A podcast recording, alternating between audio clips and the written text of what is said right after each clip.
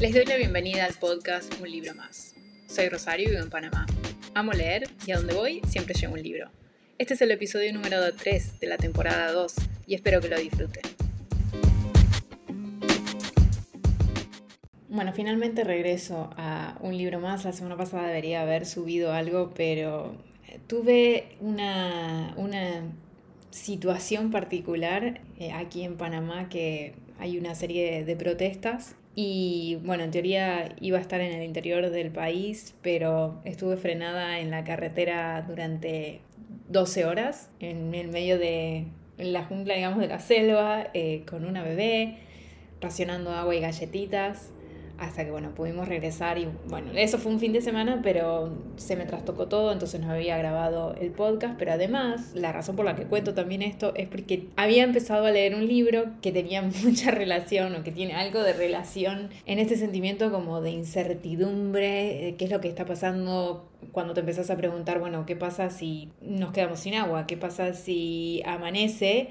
y tenemos que prender el aire acondicionado, cuánto más va a durarnos la gasolina porque obviamente en Panamá a las 8 de la mañana cuando sale el sol empieza a hacer mucho calor, entonces la única forma de mantenernos, mantenernos frescos es justamente con el aire acondicionado, entonces si no teníamos gasolina tampoco el, auto iba a funcionar. Así que bueno, con toda, toda esta anécdota, rápidamente hay muchas cosas que, que pasaron, eh, porque no fue el único corte que, que vivimos, hubo varios más, dos más pero ese fue como de 13 horas varados en, en la ruta sin poder ir ni para atrás ni para adelante en el medio de la nada. Y eh, como digo, es esa sensación de incertidumbre de cuándo vamos a salir de esto, ¿no?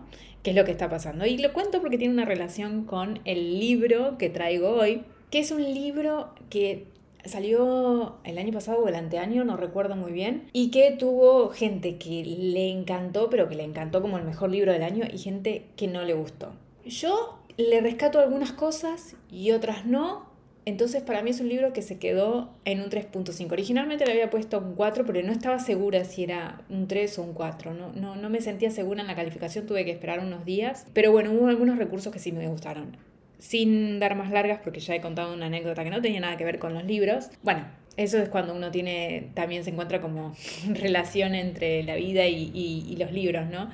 El libro es Dejar el mundo atrás de Ruman Alam en inglés es Leave the World Behind. Eh, probablemente si, si están familiarizados con el tema de los libros lo han visto en inglés porque fue como fue muy promocionado ese libro. Bueno, Dejar el mundo atrás de Ruman Alam está publicado por Salamandra y tiene 320 páginas. El libro comienza a contarnos la historia de una familia tipo que vive en Nueva York y que alquilaron una casa de verano cerca de la playa en Long Island. Ellos alquilan esta casa por un tiempo, es un padre, una madre, tienen trabajos normales y dos hijos adolescentes. El, varón es como más adolescente y la chica está entrando a la adolescencia, que se llama Rose. Al principio vemos cómo es el día a día, cómo ellos se imaginan, porque claro, es una casa que está como por encima de lo que ellos diariamente viven, ¿no? Tiene una piscina, tiene diferentes elementos que a ellos le da por asumir ciertas cosas acerca de las personas que le alquilan esta, esta casa.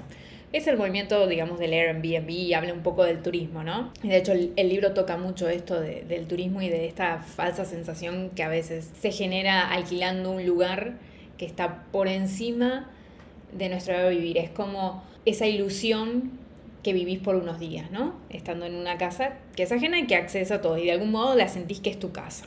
Todo marcha muy bien, están disfrutando, hasta que una noche reciben unos golpes en la puerta. Mientras tanto, también habían recibido en el celular avisos como del servicio de emergencias que se había ido toda la luz en, en Manhattan. Golpean la puerta de su casa y se encuentran a una pareja de afroamericanos, adultos, más vale entrando ya en la vejez, que eh, les dicen que se fue la luz en, en, Nueva York y que no podían subir al piso 13, que, al piso 14 donde ellos viven, y que decidieron manejar hasta acá.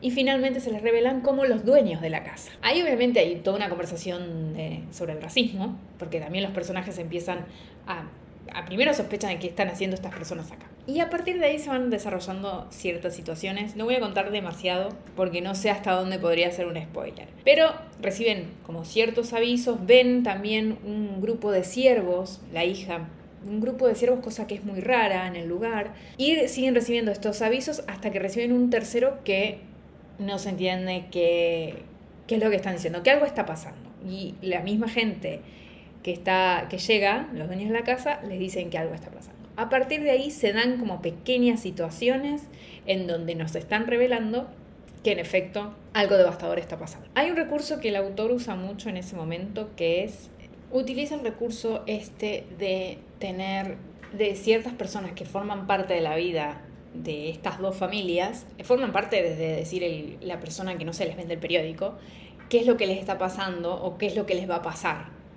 Entonces tenemos como un poco de idea del, nivel de lo que está sucediendo sin saber qué es lo que está sucediendo. El punto, y lo voy a dejar acá y no voy a contar más nada de, de lo que va el libro, el punto donde realmente uno se da cuenta de que las cosas son extrañas es cuando de repente escuchan un ruido que nunca en su vida han escuchado. Y ahí lo voy a dejar. A partir de ahí van a ir descubriendo otras cosas que se van a dar, que son sumamente raras, que no entienden a consecuencia de qué, de qué suceden, pero sí sabemos que algo está pasando. Y el autor nos va contando un poco el futuro a través, como digo, de este recurso. A mí ese recurso es el que me gustó y que creo que de algún modo salva muchas cosas del libro. ¿Qué le rescato? El ritmo, porque por supuesto eh, te va contando, al, inicio arranca y es como un poco pesado algunas cosas de las que cuentan, pero el ritmo te va llevando a querer saber, bueno, ¿y qué es lo que está pasando? ¿Qué es lo que sucedió? Segundo, ese recurso de contarnos a través de, la, de elementos de la cotidianeidad de estas familias lo que va a suceder.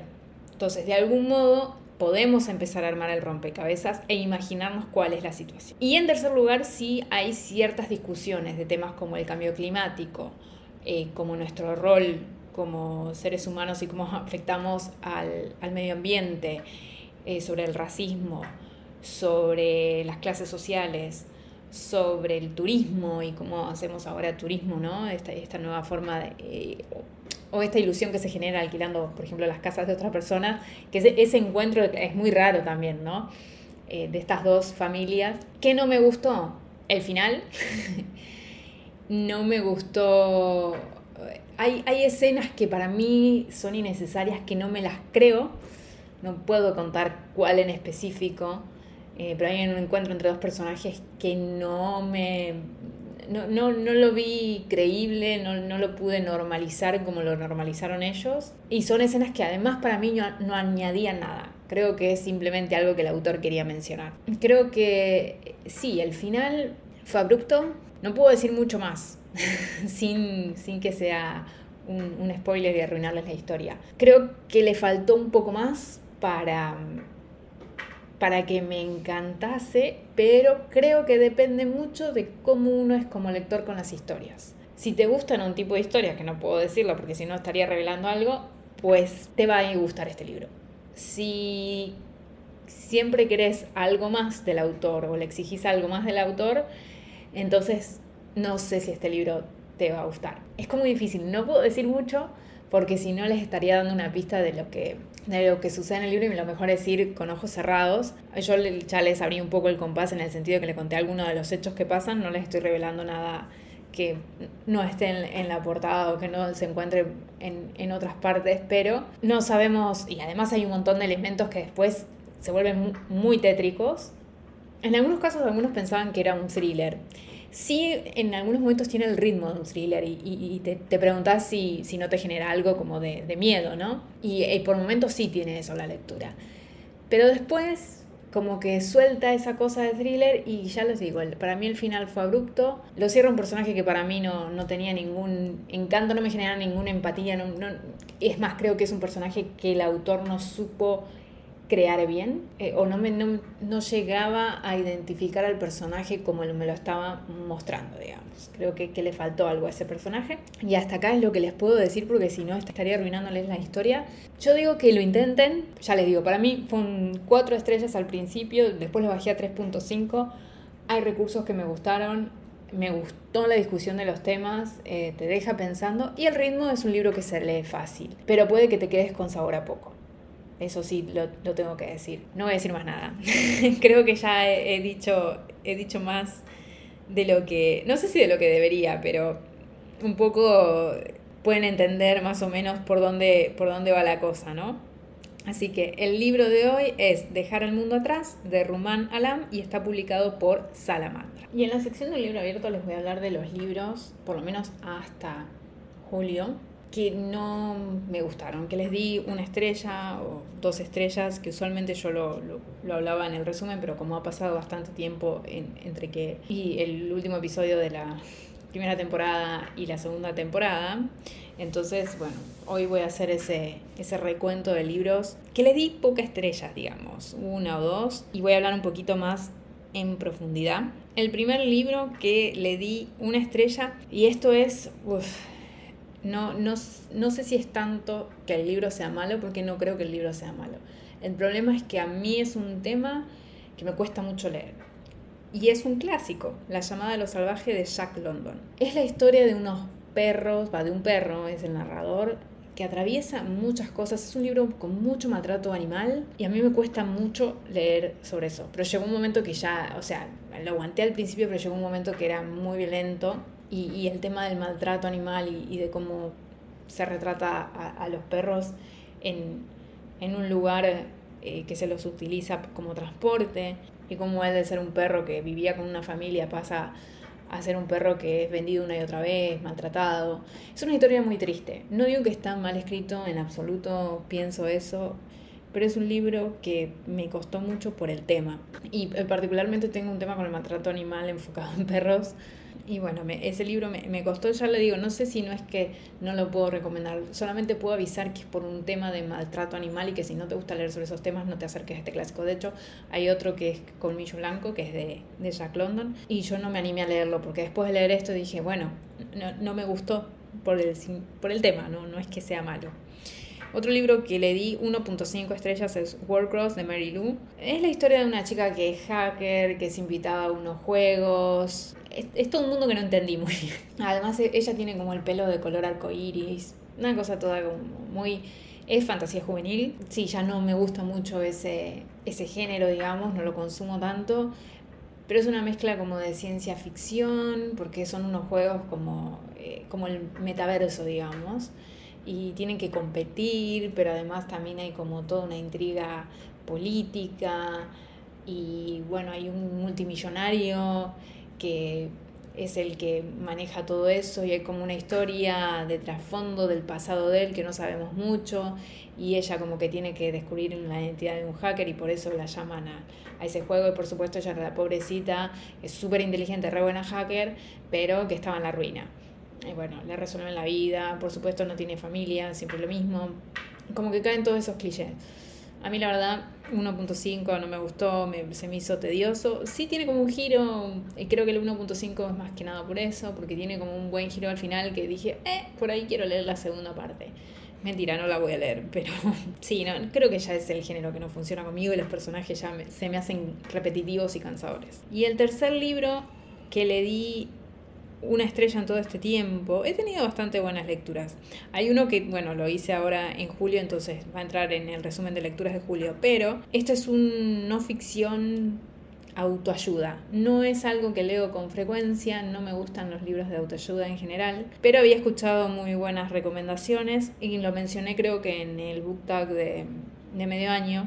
Es Hábitos Atómicos de James Clear. También le di una estrella, la verdad que yo esperaba mucho más, no, no me reveló nada que no, que, yo ya no utilizara por el tema de los, de los hábitos. Creo que es más un libro enfocado a personas que no tienen hábitos o no tienen como rutinas. En general yo soy una persona bastante de rutinas, rutinaria, soy como muy estructurada en eso, no me gusta que se me saque tampoco de, de, esa, de, de los hábitos que tengo.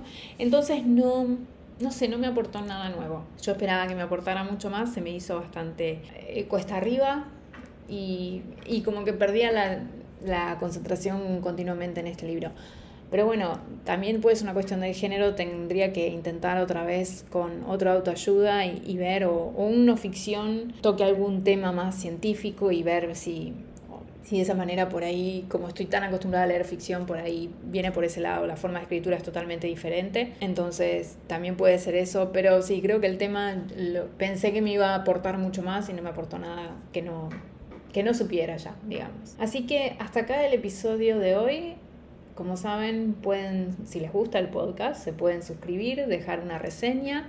También me pueden mandar un correo a un libro más y espero entonces verlos la próxima semana en un libro más.